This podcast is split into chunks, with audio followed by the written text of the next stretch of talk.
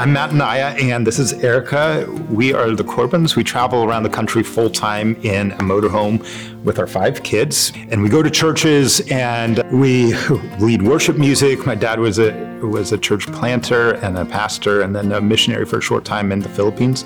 When I was really young, uh, we weren't going to church at that time, but I started doing a kids ministry and started asking my mom questions about the Bible, and she was like, "Well, I guess I'm the mom. I should probably know the answers." So she started going to church, and then our whole family uh, became Christian. And then we met in college, music class.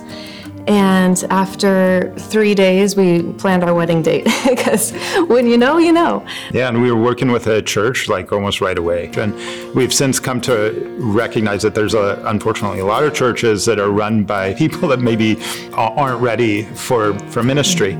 We, we left serving that church and we just felt so hurt and during that time, um, Matt's brother was killed and his dad also passed. And it was just a season of grief and kind of wandering like, what are we doing with life? In the fall of 2019, that we felt just such an urgency to go and like just being available to say, God, wherever you want to send us, we're here, we're here for it, we're available. And so we started remodeling the house, and uh, about six months later, we were ready to sell it, and we put it on the market, and it sold within a month.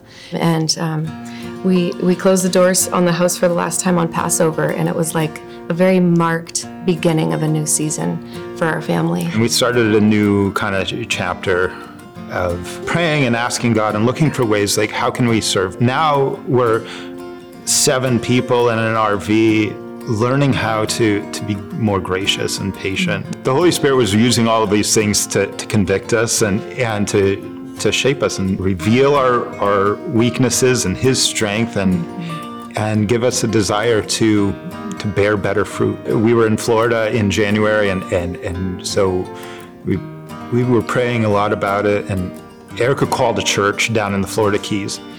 Just oh, it was almost like throwing a pin at a map and saying, I'll mm-hmm. call that church. The pastor picked up the phone we knew it was just a God thing. He was crying on the other end, I was crying, and he had been praying for help with the music and basically said, How soon can you get here and how long can you stay? That built our faith so much, and from then on, it's been like just one open door after another. Our schedule is packed through the end of the year, and I think God had let us get so low to really depend on Him.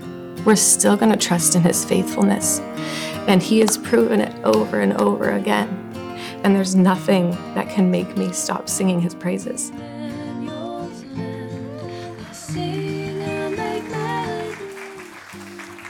Incredible testimony about our living King of Kings, like Pastor Peter was talking about this morning. And as I look out this morning at this 11 o'clock service, each one of us have a unique testimony. God is working in you, He's working through you, and He has not stopped, and He won't stop. Isn't that the good news this morning? Yes, He won't stop with his testimonies. Well, we're Dan and Rebekah Metteer, and um, we come from Issaquah, Washington. And we've got three kids, and we were college roommates with Pastor uh, Peter and Stacy at Northwest University over 25 years ago. so uh, a lot of life has happened. But um, this morning, we just want to testify about the faithfulness of God. We want to testify that He is a God who still makes a way when there is no way. And I know that you might be here this morning thinking, I am living in um, a story right now where I see no way out. And I just want to say to, to this morning that the Lord wants to renew your faith in Him, that He is still in control, that He is a God of miracles. Absolutely. You know, the longer we serve and I serve God and, and watch Him work, uh, the more I realize I don't have any answers but he's got all the answers. He's got everything that we need. And as I trust Him, as I learn what it looks like to not rely on my answers, but just be a vessel for what He has, the more I see God do amazing things through us and around us. Uh, I've got so we've got some good friends now that we've gotten to know over the last few months. They showed up at our church, never having been to church before as a couple. They'd been married for 30 years, and they heard about this Jesus thing and responded to the message and said, "We want to know more about this."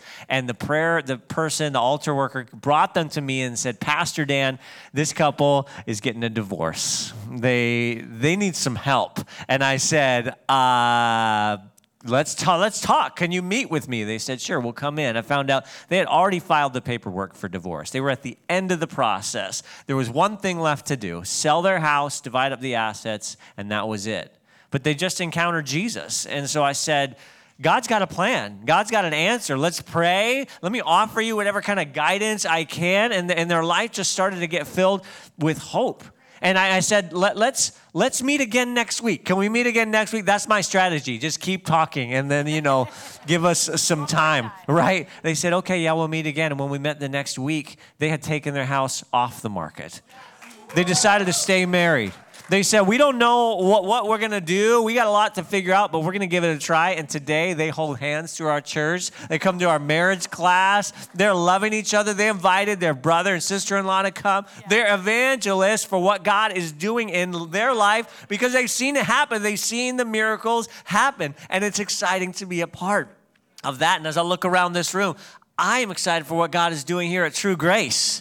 God is working in story after story after story, and individual after individual. And you know, when we look at the Bible, we see a consistent theme throughout all of Scripture that God comes through in ways that didn't seem possible right? Not only that are amazing and overwhelming, that we didn't even know how to ask for. And God's people didn't know how to ask for. How could they ask God that He would rain down bread from heaven to feed them? How could they ask that Jesus would feed 5,000 people with five loaves and two fish? How could they ask that Jesus would be risen from the dead? It seemed hopeless. But when things seem hopeless, God always has a way. He always has a way. I love this verse. Uh, we had this written in our house and, and kind of live by this. this is from Psalm 77 19. It says, Your road led through the sea, your pathway through the mighty waters. A pathway no one knew was there. No one knew was there.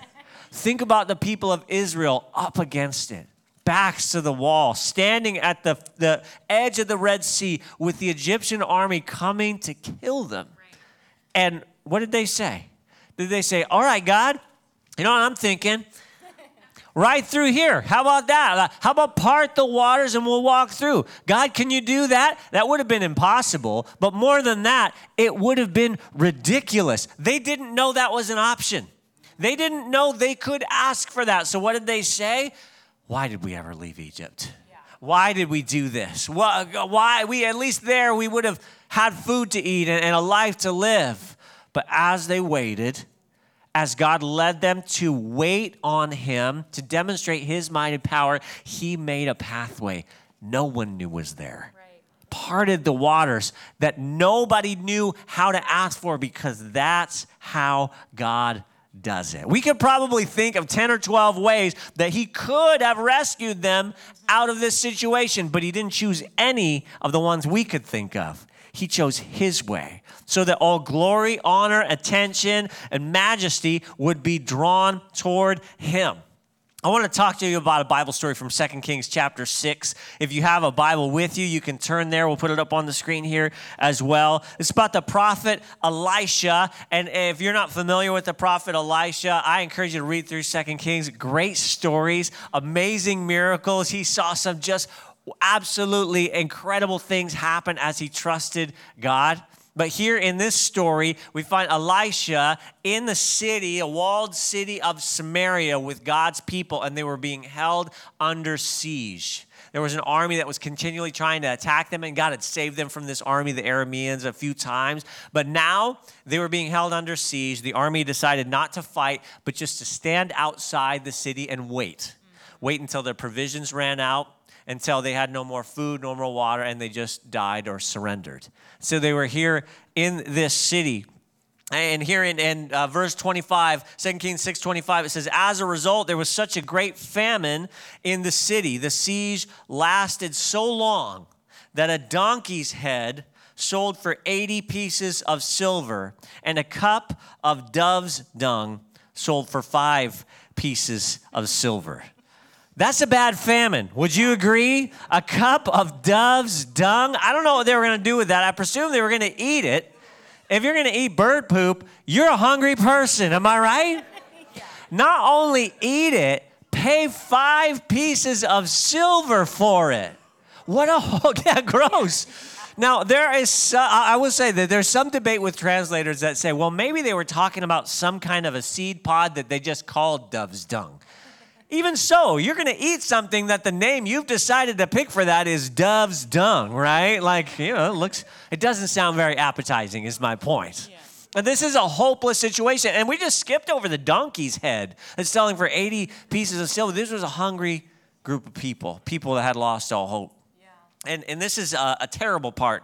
One of the most gruesome things in the whole Bible that happened next. But this woman came to the king of Samaria Uh, asking for justice because she had made an agreement with her neighbor and said, We will kill and eat my child. And after we've done that, we will kill and eat your child so that we can at least survive. And they did that. They, they killed and ate her child, and then the neighbor took her child and, and hid him and, and broke that agreement. And the woman came to the king and saying, Bring justice. This is what happened. And the king was understandably furious. But his fury, his rage was directed toward God because he knew God could deliver them and wasn't.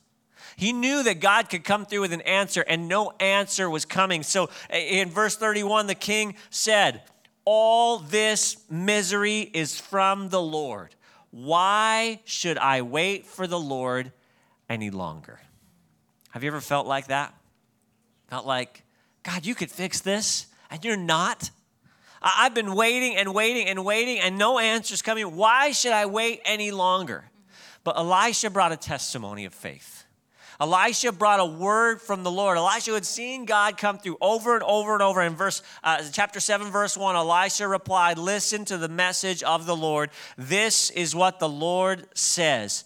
By this time tomorrow, by this time tomorrow, the markets in the markets of Samaria, five quarts of choice flour will cost one piece of silver, and 10 quarts of barley grain will cost just one piece of silver. Now, how could that be?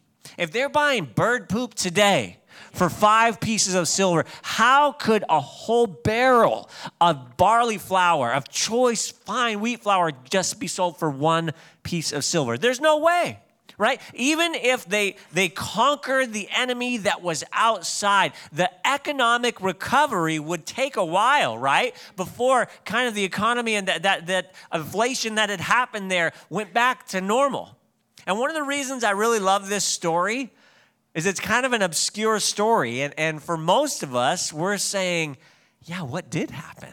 Right? Like, it's hard to imagine we, what, what could happen, what might happen. But a core principle of faith in God is that just because I can't imagine a scenario in which God could do something, it doesn't mean that God can't do something. God is always in control. He always has a solution. He always has a pathway, even if it's a pathway no one knew was there. You want to know what happened? Okay, let's finish the story. There's four men in the city who had leprosy. They talk to each other and they say, We're going to die in this city. There's a famine.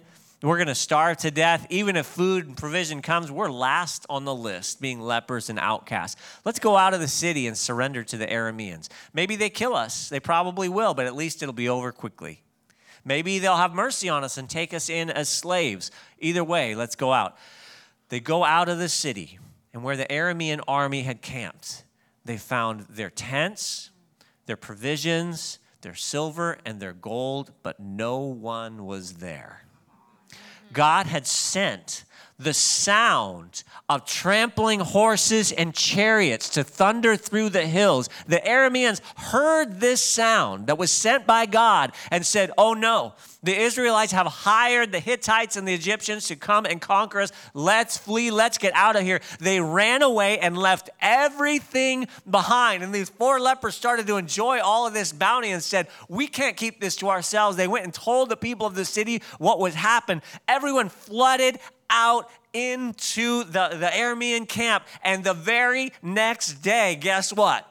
Four quarts of choice flour sold for just one piece of silver, and eight quarts of barley flour sold for just one piece of silver. It came true even though nobody knew and could imagine how it can come true because God always has a way. God's word is the final word. And it doesn't matter how desperate and impossible things seem, We serve a God that by this time tomorrow can change everything. Even though we don't see a way out, doesn't mean God doesn't see a way through. Hebrews says that without faith, it's impossible to please God. But faith can be hard when things are sensitive Faith can be hard in, pain, in the midst of pain or difficulty, or to say it another way, in those things that matter the very most. And what sometimes gets missed with this concept of faith is faith isn't just something we have, it's something that we grow something that we cultivate, God, something that Jesus wants to do in us and stretch in us. How does Jesus talk about faith? He talks about it a lot of times like a mustard seed. In one parable in Matthew 17, he says, If you have faith the size of a mustard seed, you could move mountains. And then in Luke 13, he talks about that same seed, the mustard seed, and says, Even though this seed is the smallest of all seeds, it grows into a huge bush where birds can build their nest. Faith is something that we plant and grow. And by God's grace and by seeing Him come through, we cultivate, we see grow and flourish in our life. I'm a runner, that's my thing. Uh, and a couple of years ago, I, I, trained for my first marathon. You know, there was a world record in the marathon set this morning, the yeah. Chicago Marathon, new marathon record set, set for 23 years. No one seems very excited about that. I'm excited about that.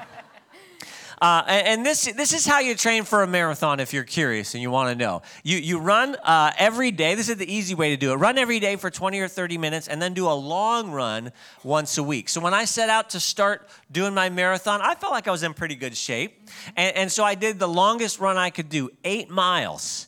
And by the end of the eight miles, I was done. My feet hurt, my ankles hurt, my knees hurt, my hips hurt. And all I could think was, that's not even a third of the way there. How am I going to do this? But the next time I went out for a long run, I said, okay, I'm going to stretch it. I'm going to go, this time I'm going to go 10 miles. And guess what? That first eight miles, it was no problem. I had it. Like I, it wasn't as hard as it was the, the, the first time, but that last two miles, miles nine and 10, were painful. I could barely keep going. I had to do an out and back so that I couldn't quit, right? Like I got to at least get back to my car, get back to my house. And then the next time I did 12 miles. And guess what? The first 10 miles were easy. Why? Because I'd been there before. But that last two miles, it was painful. It was stretching. And I kept doing it and kept doing it until I got up to 26 miles. And that's how it is with faith. When we cross, when we trust God into territory that we haven't been to before, it's tough. It stretches us. It can even be described as painful.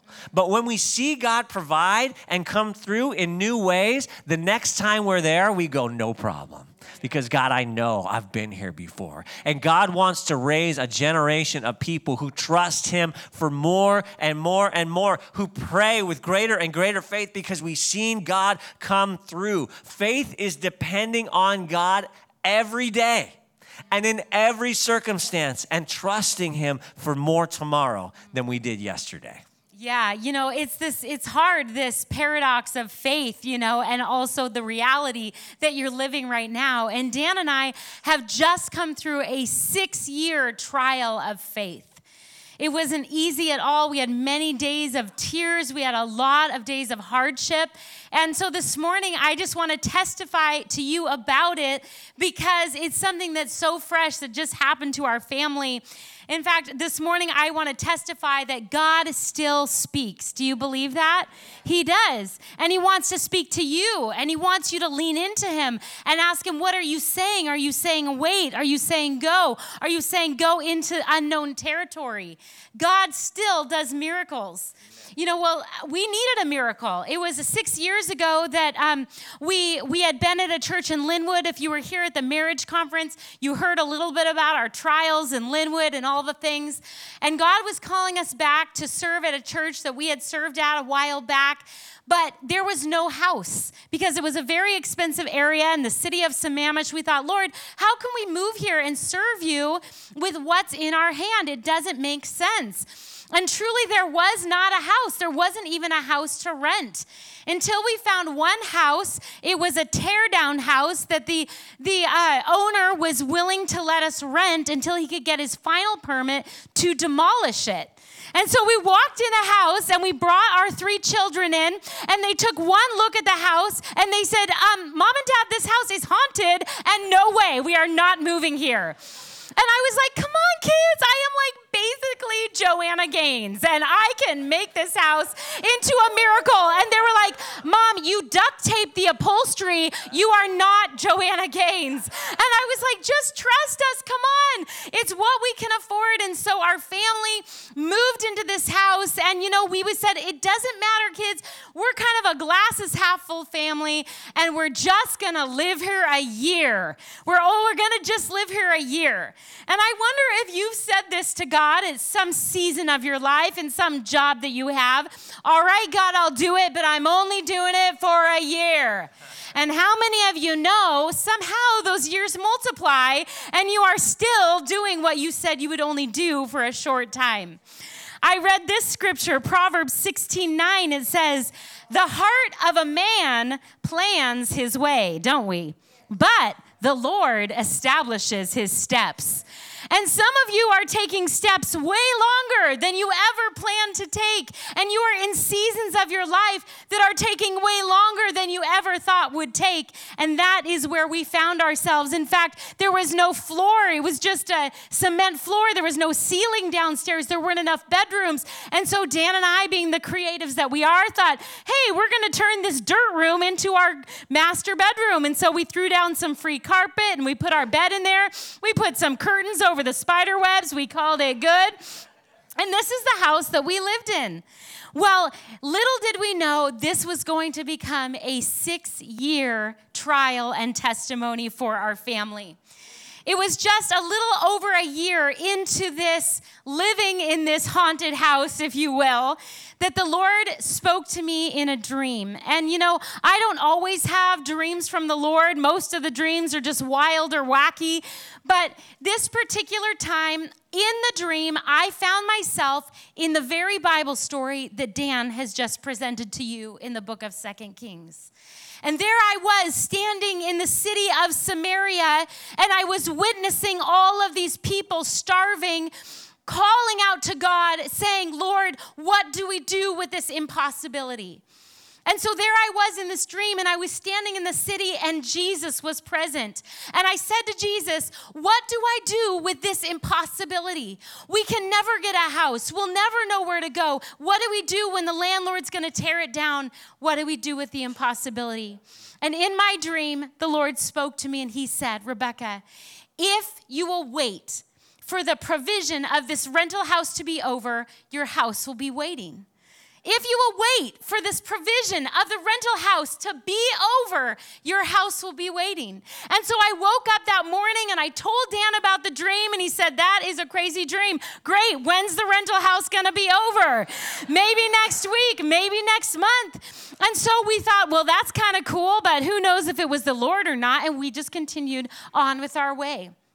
The very next week, I had the same dream calling out to God about our house and about the burden on my heart. And he said the same thing to me Rebekah, if you will wait, your house will be waiting. And so I told Dan again about the dream, and he said, Oh, that's interesting. We had pizza last night, probably another bout of indigestion. When is this provision of this awful rental house going to be over? And then a week passed, and one more time I had the same dream, and that's when I knew God, maybe you're speaking something to me. It's a word you want me to hold on to. And so, Dan and I, year after year, we were holding on to this word that God would prove himself faithful if we would just wait for this provision to be over. But I'm telling you what, the provision was never over. This awful rental house that we lived in never ended. And so there we were, just wondering what God was going to do in this rental house. And as you know, the housing market just kept going up and up and up and up. And every year that passed, it began to seem foolish. And so Dan and I thought, I don't know, maybe it wasn't a word from the Lord. Maybe we should go look for a house. And so we would go and we would try to find rental houses. And every time we would sit in the parking lot, the Holy Spirit would remind me, Rebekah, I love you, but you need to wait for the rental to be over, and your house will be waiting. You're going to miss it. And so I would come to Dan and I would say, I'm so sorry, my hands are tied. I have to be obedient to this word. And so Dan said, Man, I wish you hadn't had that word, but we're married and I want to be unified. And so we would pray through it, even though it felt like the foolish thing to do was to hold on to the hope of God. And you know what? This can be hard in your marriages and in your life when you have a season of waiting. You have a season of wondering what God's going to do. You get angry at each other. You get angry at your bosses. You get angry at the people around you, waiting for the miracles and the provision of God. But what God is doing in your journey right now is allowing you to understand what faith does for you, what faith does for the people around you, the attitude that you work with and that you wonder with, and how you keep journeying on. And Dan and I had this one fight, and the fight was this what defines a miracle?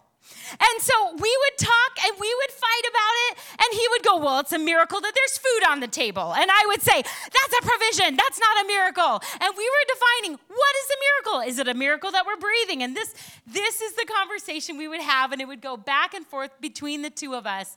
What defines a miracle? And so, as any good wife in a debate did, I Googled what is a miracle. And so, this is what Google said a miracle is. A miracle is defined as an extraordinary event that is not explainable by natural or scientific law and is therefore considered to be a work of a divine agency. A miracle is something impossible. I wonder this morning do you still believe in miracles? I thought I did, but when I was in the middle of a need, I was like, I don't think he does it. I don't think he does miracles anymore. And I was wondering, does God still perform a miracle? And we are reminded of that scripture that he makes a pathway when there is no other way, when there seems to be no way out. And by the time we were done with six years, just last April, our uh, landlord knocked on the door and he said, Well, good news. I got the permit to demolish the house you're living in. You have 30 days to move out. But I had had a dream and we had been patient and we had held on to the word of God, and surely God was going to come through. Surely God would be faithful to his promise. And so we began to wait and we were wondering what's going to happen. Is this house going to fall out of the sky? It's going to drop on the wicked witch of the west? Like we don't even know. How is God going to do this? Because it was an impossible situation. And I'll never forget, we came down to that very last night, April 30th. And, you know, in this house, for the last two years, we had been living without heat, and the landlord wouldn't fix it. We'd been living with space heaters, and we couldn't wait for this day to come. And my kids had been praying, and they had heard the story of the dream, and they had been believing with us. And so we gathered our kids into the living room, and all of our kids, all five of us, we got down on our knees and we began to pray, God, be faithful to your word. And do you know that your children are watching you? They're watching your faith as you journey and travail through difficult seasons, through seasons of hardship where miracles didn't come in your timeline and it's been way too long. You know, God is present with you in that, and your kids are watching you. And so I remember it came down to April 30th, and we didn't know where we were gonna go the very next day. And my kids in their face said to us, But mom, it's not midnight. And I was like, You're right, it's not midnight. May 1st came, and we were wondering, Lord, surely there will be a sign from you. And you know what? There was nothing. And Dan and I didn't know what to do, and we just kind of gathered around. We had all our stuff in storage, and we didn't know where to go. And the only place to go was the last place that all of you ever want to go back to your parents. And so we packed up our bags, and as we're getting in the car driving to our parents over an hour away, I was like, God, funny, we're going. Like, yeah, you see it? No, we moved in with my parents, all five of us, and two dogs in my childhood bedroom. I'm like, I don't even know if we can be married in my childhood bedroom. You know what I'm saying? I was like, all of this is wrong and awkward. And I thought, but surely, Lord, maybe you meant this week. Maybe you meant at the end of the week, but week after week after week went by. And I have to tell you that I felt like a fool. I thought, Lord, my family, they believed in this word that I believed I heard from you, and I am a fool. God, forgive me if I heard you wrong, but would you honor my faith? And every day we prayed. And it was so difficult, you guys. We are pastors and we would go to church, and everybody every Sunday was like, Did you find a house yet? They're like, Do you have a real estate agent? I'm like, We have 40. I'm like, There's no way, there is no house, and we don't have a way out. And so we looked and we looked and we looked, and the only thing that God spoke to me in that season was, I am faithful in the too late hour. Rebekah, I am faithful in the too late hour. He is the God who raised Lazarus from the dead when he was already dead. He knows the season you're walking through. He knows that it's been too long. He knows that you're past your prime. He knows exactly what's going on, and he is faithful in the too late hour. Several months into that, I woke up in the morning and Dan did what he always does and said, Babe, how can I pray for you this morning? And I remember I just said, I have been faithful for six years, and all of my faith is gone. I feel completely faithless.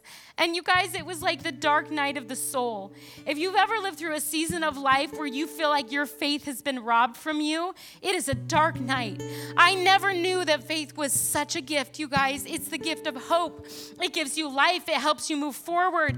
And I want to say this morning that if you've lost that gift of faith, let Jesus shower it upon you this morning that you would believe him again for things that you stopped believing him for, that you would understand that he is truly the God of miracles. I went to work that morning after crying to Dan, and my coworkers were like, Are you okay?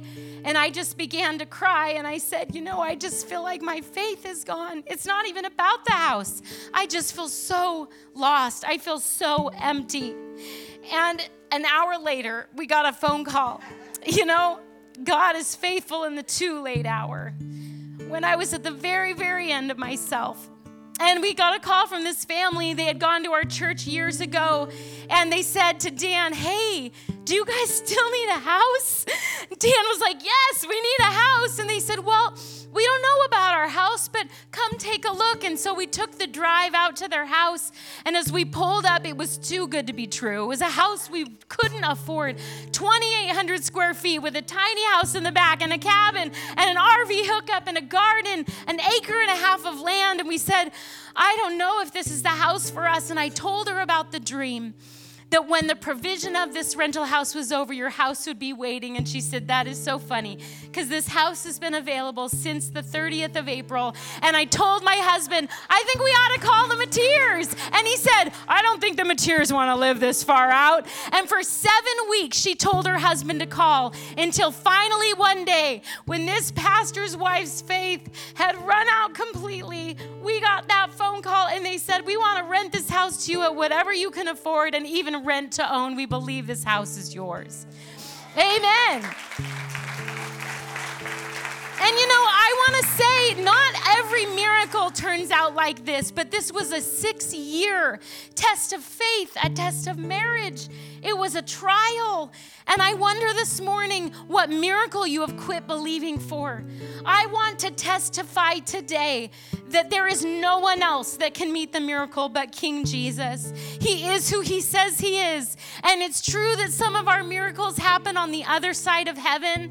It's true that sometimes the miracle is just the strengthening of your character, that you become wives and husbands and children and aunts and uncles who believe God even in the midst of trial. And at the end of this, a song is going to be sung that people are looking at your life. And I want the Lord to infuse in you this morning the gift of faith again. And so I want to pray over you today. I want to pray. Would you just take your hands, just lay them up, palm up in your lap for whatever it is that you need to believe Him for?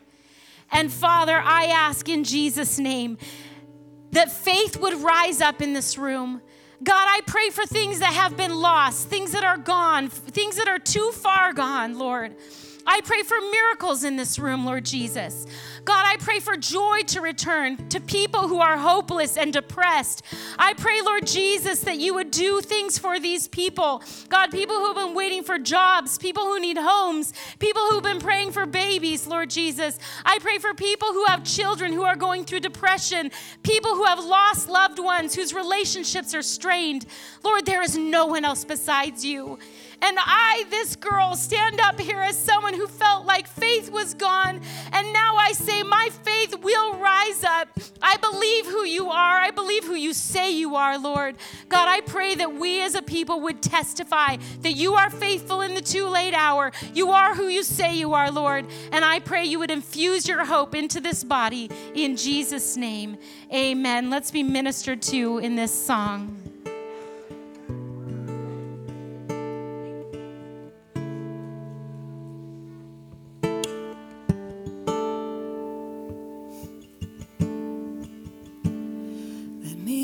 Filled with kindness and compassion